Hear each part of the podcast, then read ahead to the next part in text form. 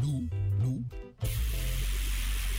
ATM hiyo Unafanya kazi. dunduliza dunduliza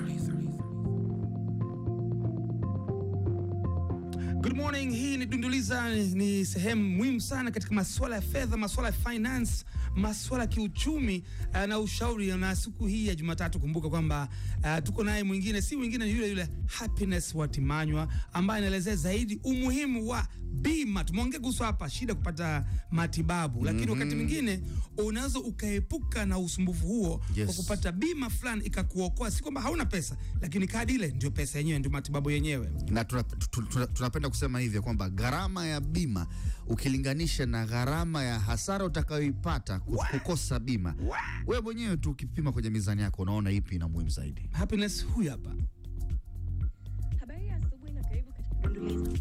Happiness Watimanywa. Hakuna mtu anayependa kuugua au kupata ajali, lakini kuna wakati kila mtu anahitaji huduma ya matibabu. Kuna amani inayoletwa kwa kujua kwamba hata pale afya yako inapochukua hali ambayo haikutarajiwa, wewe na familia yako mpo salama kifedha. Bima ya afya inakusaidia na gharama hizi na hutoa faida nyingine muhimu kama vile kusaidia kulipa gharama za matibabu, kumwona daktari, kulazwa hospitalini, kupata dawa, vipimo na mengineyo mengi. Matibabu ya kiafya na magonjwa ni gharama. Kwa kununua bima ya afya, unaweza kusimamia vizuri matumizi yako ya matibabu, kwani kampuni nyingi za bima hutoa kadi ambazo zinakuruhusu kupata matibabu bila kutoa pesa mfukoni. Hivyo pesa yako ya akiba iliyokusudiwa kwenye sehemu nyingine kama kununua nyumba, kulipia elimu ya mtoto wako au kujiwekea wewe mwenyewe binafsi kwa kustaafu inabaki salama. Maisha hayatabiriki. Huwezi kujua ni lini dharura ya matibabu inaweza kukupata wewe au wapendwa wako. Unaweza kuchukua miaka kukusanya akiba yako ili kukidhi malengo yako ya kifedha, lakini dharura moja tu ya matibabu ina uwezo wa kumaliza pesa zako zote kwa wakati mmoja na hata kukuacha na deni kubwa au kukufilisi kabisa. Kuwa na mpango unaofaa wa bima ya afya inapunguza shida hii ya kifedha, inakuruhusu kuugua na kuuguza bila stress zaidi.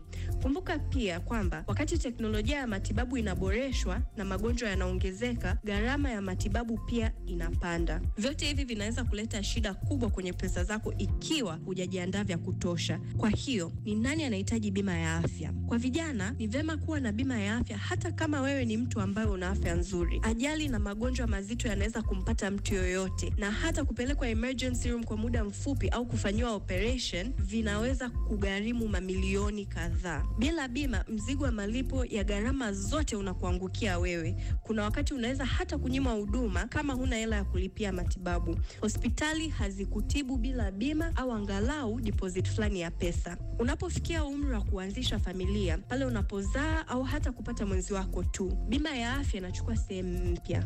Ni muhimu kufikiria wazazi wako wanaozeeka ambao wana uwezekano wa kuathiriwa na magonjwa mengi, na pia watoto wanaokutegemea ambao bado wanakuwa na kinga za miili yao bado zinajijenga. Kuhakikisha wanapata matibabu bora ikiwa chochote kitatokea kwao, bima ni ngano inayofaa. Kwa wastaafu Pesa uliokuwa unaingiza wakati una nguvu ya kufanya kazi ni tofauti na kipato cha uzeeni. Jinsi miaka inavyoenda, ndio matatizo ya kiafya na magonjwa yanavyoongezeka. Huku kipato chako kinapungua, gharama zako za afya zinaongezeka.